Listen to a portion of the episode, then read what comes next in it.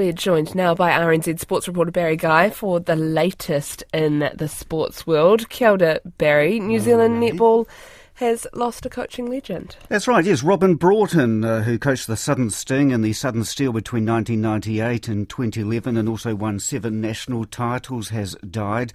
She also coached the Central Pulse and was the Silver Ferns assistant in the early 2000s. The current Southern Steel, the current Southern Steel coach, Reinga Bloxham, who played under Broughton during the Sting era, says Broughton was a trailblazer. One thing that Robyn knew how to do was she knew how to win and she knew how to coach us to be winners. Netball in the South has been successful because of Robyn, because of what she did. She's created this legacy of success around her.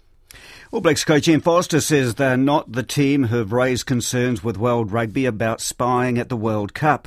British newspaper The Telegraph reports that a leading Tier 1 nation is understood to have asked World Rugby for clarification about sanctions for any team found spying, and that there is a belief that training sessions have been spied on by international teams in recent years.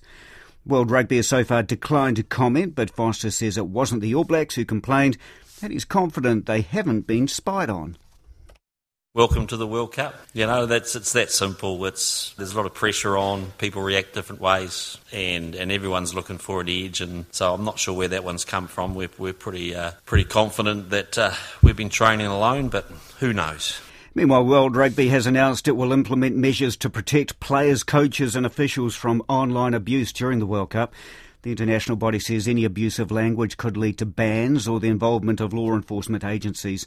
The scheme will include real time monitoring of key platforms, including X and Instagram. Third seed Daniil Medvedev beat fellow Russian Andrei Rublev in straight sets to reach the US Open semi finals. And New Zealand shot putter Tom Walsh has won a continental tour meeting in Poland. Koina na pūrongo, hakini kina.